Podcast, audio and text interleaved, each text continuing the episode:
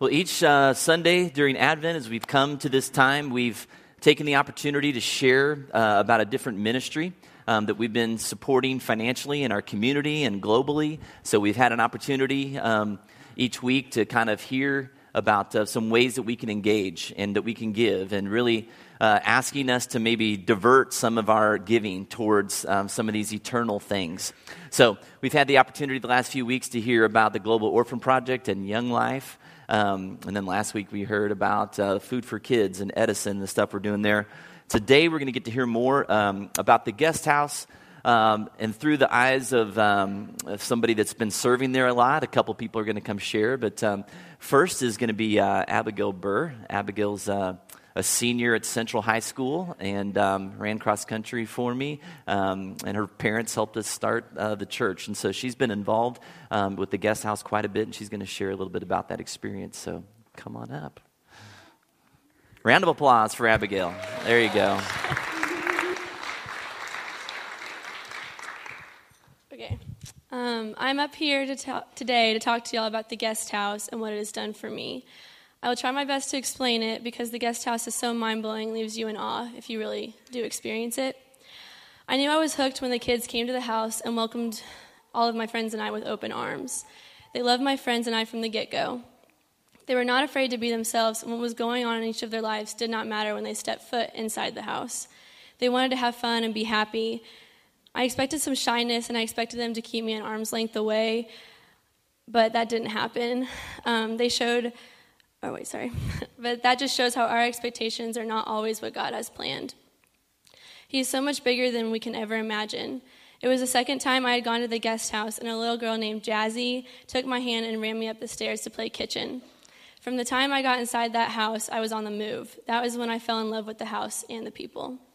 I was not just loving the kids, they were loving me back, and that is a concept that I will never grasp. Sam said we were best friends from the start, and she was right. She is my best friend. Every time you hang out with her, you are bound to have fun. I love her contagious laugh and her willingness to give up her time. I could cry thinking about the numerous ways she has affected me. She loves me even when oh, sorry. She loves me even when I am crazy. She encourages me when I'm completely unmotivated. She checks up on me no matter how busy she is, and she continuously shows me what it means to lay down your life for Christ every day. From the outside looking in, her job may seem like a party all the time, um, but behind that green door, there's a lot of struggles that go on. The cool part about this is that darkness never wins. It says in John 1 5, the light shines in the darkness, and the darkness has not overcome it. Saying that yes, Satan still attacks us, but Jesus will always overcome. Sam would still say at the end of the day that she loves living at that guest house, and she loves each of those kiddos.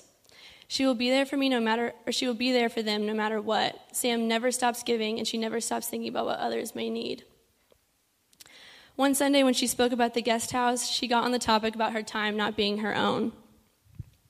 Some of us may have heard this line multiple times, but for some reason, that specific Sunday, it just really like hit me. Um, Sam revealed that her life was not 100% golden all the time.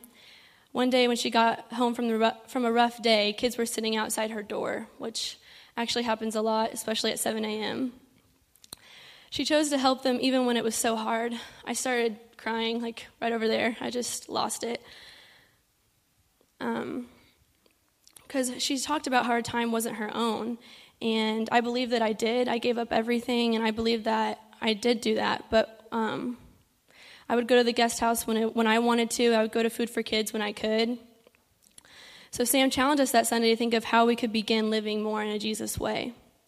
I began praying, and the idea came to my head that I was going to live in the guest house. I was going to live in the guest house for three to four weeks in order to give up my time completely. I wanted God to be in the lead, and I really wanted God to show me what I was missing. So that day, I began praying about it more, and I talked to Sam about it. But of course, she was game for anything, like always. Um, after talking to my parents about what had happened, they gave me their okay to do it. They wanted me to be challenged in my faith and do what I felt God was pushing me to do, which is something that I'm really thankful for. They wanted me to be, cha- or sorry, this just shows how sovereign our God is over every situation. He wants, he wants me at that guest house, and I know that. Of course, I am nervous, and I do not know what obstacles I will face. But I'm going to pray that this time at the guest house will test me in my faith and show me that I must give up everything in order to follow him. The last thing I want to say is a verse from John 15, 5 that really just sticks with me. It says, I am the vine, you are the branches. If a man remains in me and I in him, he will bear much fruit. Apart from me, you can do nothing. This verse directly says how we can do nothing without God. I do not want to miss that important part. I want to do God's will, and He gave us this life to tell of His love and His grace, but not just when it is convenient for us. We must be all willing to do whatever God calls us to do at any time, even if it makes us uncomfortable. Thank you.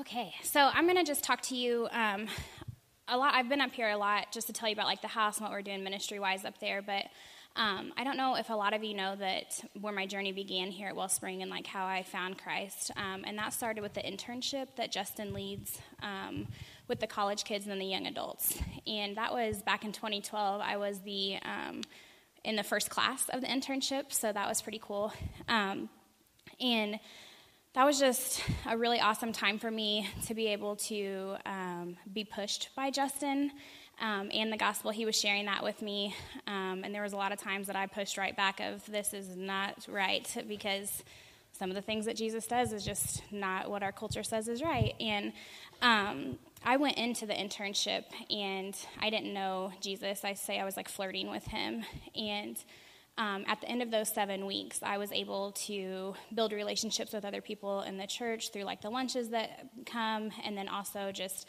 um, become more biblical knowledge and just build that relationship with Christ. So that August, I was baptized, and that's like when this crazy journey um, started that I walked with Christ. Um, so that's my kick for do the internship, young adults and college kids, because it's amazing and will rock your world. And any other wonderful verb that you want to add with that. It's just so amazing. Um, but I'm really, really excited to tell you that this year we're going to kind of expand that. And I wrote all this stuff and I'm not using it at all. I'm sorry. Anyways, um, so you're still going to do, if they want to sign up for the internship, they will do that with Justin.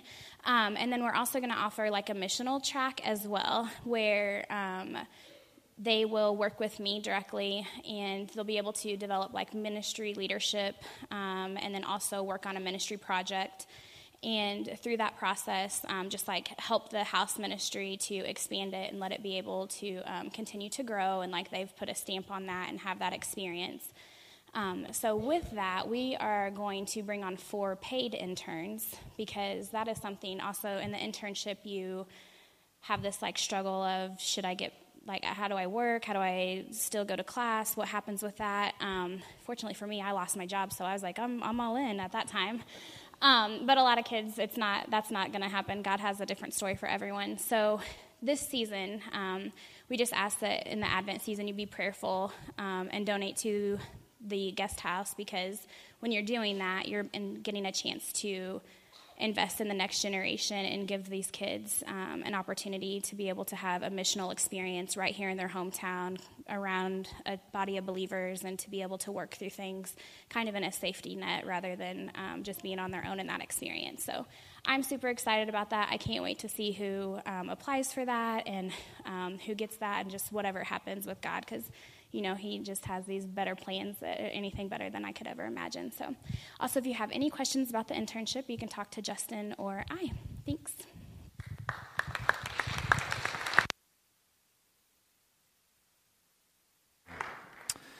Yes, I sent out an update um, this past week, just kind of apprising you on how we're doing um, on fundraising for uh, Advent stuff. And so we're, I think we're about $5,500 we've raised so far for some of the different projects back there. So those things will be out there till like January 3rd. Um, if you'd like to give to one of those particular ministries, there's little donation cards on each table. You can put your money into there and then put it in the offering box, and we'll get it to the right place. So, um, going to transition now into my message this morning. Um, on this fourth week of Advent, we're going to be talking uh, about the incarnation and talking not only just about what it is, but the implications of it for us. And so, most of the miracles of Christianity fall into what I would call kind of the fairyland category. And what I mean by that is that they're all things that we could imagine. Okay, so we can imagine uh, the parting of the Red Sea. We can imagine uh, the walls of Jericho crumbling down. We could imagine manna falling from heaven or water coming from a rock or the blind seeing, the lame walking, even somebody being raised from the dead. All right, Hollywood can recreate about any of those images and have on several occasions. Okay, they're not normal occurrences, but we could easily imagine them. And then there's the incarnation. All right, incarnation literally means embodied in flesh or taking on flesh. So, God coming in the form of the baby Jesus, who is both fully God, fully divine, and fully human. That concept really stretches us. That's hard to even imagine. It's a mind blower. It's blatantly supernatural, okay? Outside of the bounds of, of rational thought to try to understand that concept. A person who is both infinite and finite, someone who's both eternal and temporal at the same time. And it's a stated fact in Scripture, but it's not something that we really understand. Or if we tried to explain it or articulate it somewhat, we'd have a very difficult time explaining the concept of exactly what happened, who this Jesus was, and how he was all of those things at the same time. And because we don't know how to explain it or completely understand it, then it's very easy for other narratives to take over, isn't it? Author Frederica Mathewes-Green grew up in the church her whole life hearing about the incarnation. And she commented on this dilemma. Put that quote up there. She says, A God filled baby in a pile of straw was a pleasant image, but somewhat theoretical compared with the heart stopping exhilaration of a visit from Santa Claus, the way a thunderstorm ripped the night sky, the hurtling power of the automobile daddy drove so bravely, the rapture of ice cream. How could the distant incarnation compete with those? We grew up with the Jesus story until we outgrew it. And because we've so seldom been led to engage in the deeper mystery of the incarnation, we've simply moved on to more temporal intangible substitutes Santa, presents, commercialism, just to name a few. but here's the thing the incarnation is not something to be understood per se. In the biblical accounts, the shepherds and the magi, they both, you know, come to visit the baby Jesus. And when they get there, the Bible doesn't say that they started asking Mary and Joseph a lot of questions about exactly who this Jesus was and, and how does this work that he's both God and man. And they don't enter into this big, huge theological discussion to try to wrap their minds around it. It says that they took a look at Jesus and they, they worshiped him. No, the incarnation is not something to be understood, it's something to be explored and experienced and pondered and worshiped. We have to come to the manger in reverence and awe for a God who knew exactly what he was doing in sending us this scandalous being, divinity in diapers. There was something about this child. In Matthew chapter 2, it says that the Magi, they followed the star from a great distance.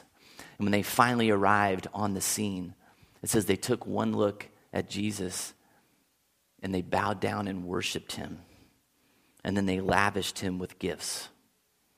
When Mary and Joseph took the baby Jesus, usually it happens about the 40th day of, of their life, a firstborn son has to be taken to the temple in Jerusalem to be uh, consecrated to the Lord. And so Joseph and Mary do that. They arrive at the temple that day, and then they have this encounter with, with two different people. The Bible says were devout and righteous followers of God. The first was a man named Simeon. And in Luke's gospel, it says that it had been revealed to Simeon that he would not die until he saw the Lord's Christ. And so Mary and Joseph show up with Jesus that day. They walk in to the temple, and Simeon took Jesus in his arms, and he praised God, and he said this. He said, Sovereign Lord, as you have promised, you may now dismiss your servant in peace. For my eyes have seen your salvation, which you have prepared in the sight of all nations a light for revelation to the Gentiles and the glory of your people, Israel. And so Mary and Joseph kind of take this in, and I'm sure they were kind of a little caught off guard by all these things that had been happening. And but then immediately says a few moments later they run into this other person, a woman named Anna, who was a, a prophet. And it says that she was a widow who spent all of her time in the temple, night and day, worshiping God, fasting and praying. And it says, coming up to Joseph and Mary, she gave thanks to God and spoke about the child to all who were looking forward to the redemption of Jerusalem. See, there was something about this baby Jesus that inspired worship, that inspired these declarations of his identity and his purpose that nobody had ever seen or heard spoken about someone before. But in order to understand the power and the scandal of the incarnation, we have to understand the Jews in Jesus' time. John, in his gospel account, described it like this. We read this earlier. He said, The Word became flesh and made his dwelling among us. We have seen his glory, the glory of the one and only, who came from the Father, full of grace and truth. Now, the Jews would have heard those statements, the glory of God, the glory of the one and only, and they would have immediately have thought of Exodus 40 34. So, Exodus is the book that talks about Moses leading the people. The Israelites were slaves in Egypt and leading them out, parting the Red Sea, and they go out into the wilderness in the desert and they're wandering around for 40 years because they're, they're so disobedient, right? And, and in that time, they were carrying around this ark this wooden box that contained the, the original stone tablets of the Ten Commandments. Okay? And in that time, um, for the first time, they placed it into its somewhat permanent home. It was called the Tent of Meeting. And up to that point, the presence of God um, had followed them in a cloud. By day, okay, it led them through the wilderness, and then at night it was a pillar of fire. That was the presence of God to the Israelites. Now, for the first time, the glory of God filled a place. Verse 34 in Exodus 40 says this Then the cloud covered the tent of meeting, and the glory of the Lord filled the tabernacle. So his glory used to be about a place. First, the, the traveling tent of meeting, and then later, they took the ark into Jerusalem after they'd conquered all these people, and David led them into Jerusalem. His son Solomon built the first temple in Jerusalem. And they brought the ark into this room in the temple that was dedicated for it called the Holy of Holies. And that was the place where the presence of God dwelled. And it was such a holy place to the Israelites that only one person, the high priest, got to go into that room once a year. And, and any non sanctioned person that tried to go in there would be struck dead immediately. Okay? So when the Jews are hearing this about the glory of God, the glory of God to them was very serious business. You didn't just talk about that flippantly. But now John was saying that the glory of God, his very presence among humanity, filled this child, Jesus. This baby that was born to two insignificant parents in a cave in this insignificant little hamlet called Bethlehem. Can you imagine how scandalous that had to sound to the Jews? You see, Jesus' birth sounds so much more incredible when you understand it in the context of the people that first were listening to the story being told by his followers. This was crazy the glory of God came to us. It entered into this child named Jesus, who made his home with us, Emmanuel, and then later in us. What was that last part again? He made his home with us, and then later in us. That, I believe, is the missing piece the moment where the, the true wonder of Christmas should really grab our attention. Like a child, we have to receive this gift of the incarnation that comes to us um, with, with asking very few questions in regards to the how, because we're never going to understand that. And many more questions asked in regards to the so what. What does it all mean? What are the implications of this? I want you to open your Bibles to John chapter 14. It's page 752.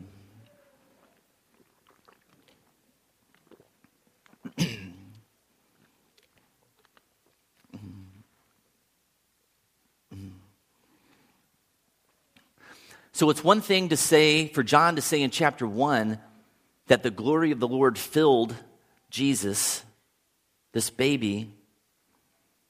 But then he goes on to say something that's, that's even more scandalous. Chapter 14, he's talking to his disciples about his impending death that he knew was coming, and he's telling them about what's going to happen after that. In verse 16 of chapter 14, he says, And I will ask the Father, and he will give you another advocate to help you and be with you forever, the Spirit of truth. The world cannot accept him because it neither sees him nor knows him, but you know him, for he lives with you and will be in you. I will not leave you as orphans, I will come to you. Before long, the world will not see me anymore, but you will see me. Because I live, you also will live. On that day, you will realize that I am in the Father, and you are in me, and I am in you.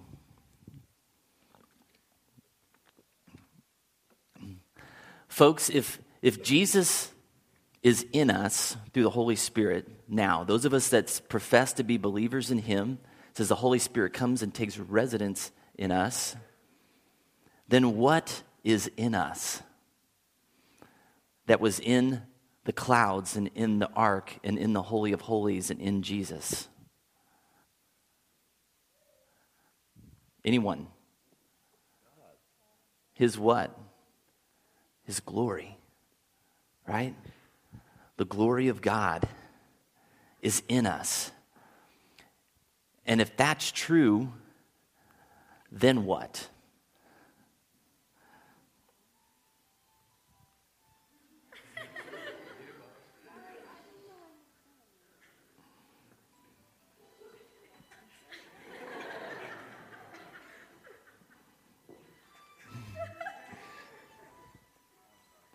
Let's take a minor pause here. There we go.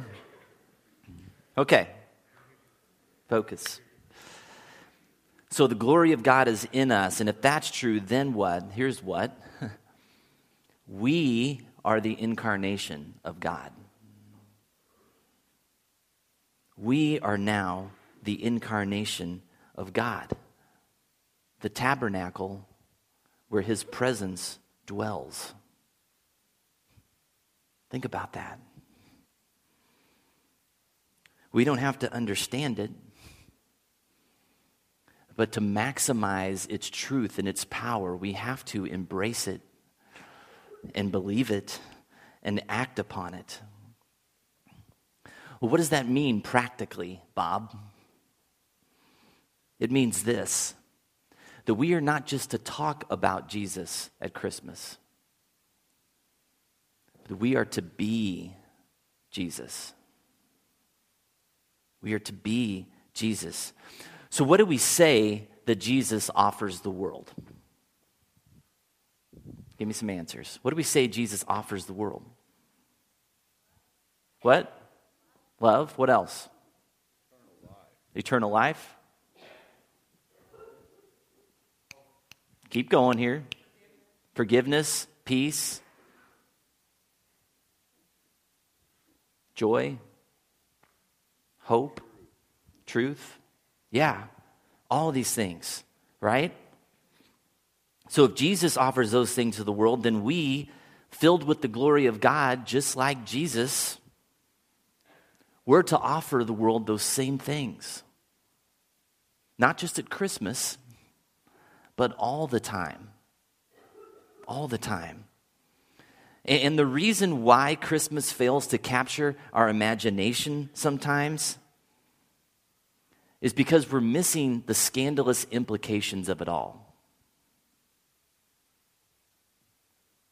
It's not just that God became a baby, it's that through Jesus' life, death, and resurrection, his Holy Spirit dwells in us. to a lost and broken and hurting world, we, the Church of Jesus Christ, his followers, we are now the physical manifestation of the glory of God. Holy moly. That certainly makes Christmas more interesting, doesn't it? Imagine if we embraced and lived out that narrative. It makes you want to say fooey to Santa and shopping and malls, doesn't it? We've got some things to wrestle with. We have a lifetime to ponder the implications and embrace the wonder of God in us. But for now, I, I want to suggest kind of a first step, okay? Today, and as we continue to live in this Advent season for a few more days here, can we take on the posture of the Magi? Who didn't really understand fully who it was they were coming to see. But when they did, it said they bowed down and worshiped him. Can we fall on our knees in wonder? The glory of God is with us. The glory of God is in us. We are the incarnation. And the Apostle Paul, he understood this. And that's why he said, he said, God is making his appeal to the world through you and I. God help us, right? And so many of you guys are doing that already in such beautiful ways. A lot of you guys are, are educators, you're young life leaders, you're working with teenagers in our community, incarnating Christ in the way that you're loving them and, and showing them hope and pointing them towards a Savior. Many of you are, are volunteering and serving in our community, in our neighborhood, at Food for Kids and coaching basketball teams and at the guest house, showing people the hope and the love that is in Christ. So, God this morning is, is both smiling on us, so pleased with our desire to incarnate His love, but He's also asking us to go deeper, to fully embrace our identity, to let our light shine in the darkness, to let the aroma of Christ be everywhere that we are, to be channels of His glory rivers of grace flowing from the ocean of his presence. And imagine the Christmas story we could be telling our children.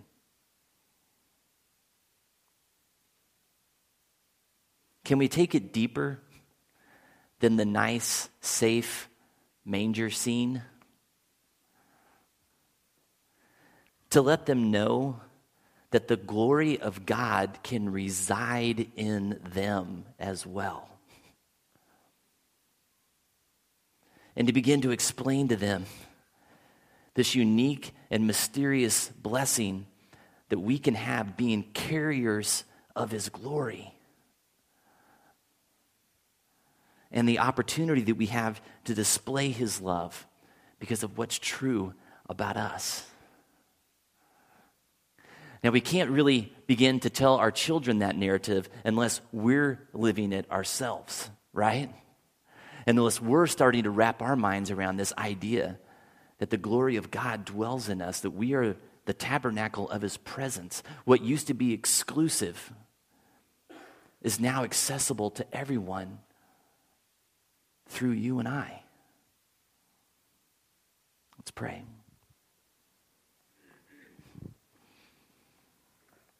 Heavenly Father, we thank you for the incarnation. And you took what was already mysterious and um, honestly a little frightening, your presence, something that, that struck fear sometimes in the hearts of people, something that was, that was serious business that only a few people even ever got to experience. And you took your physical presence and you, you put it into a child, your son, earthy, fleshy, tangible, accessible. You could touch him, you could see him, you could walk with him and live with him. That in itself is crazy. But then you took it a step further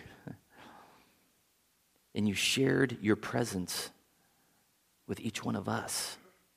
God, that we could be carriers of your glory.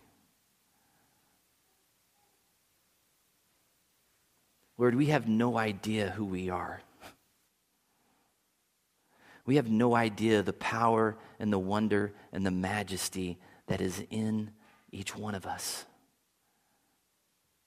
But God, the more that we ponder that, the more we get in touch with wrapping our minds around that truth. And even though we might not believe it um, or be able to understand it in our minds, to believe that it's true in our hearts, you have the ability to use it.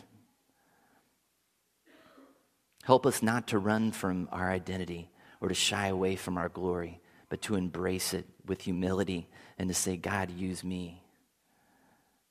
Let me be a conduit of your love, your grace, your peace, your joy, your hope, your forgiveness to this world that desperately needs each one of us to live like it's true.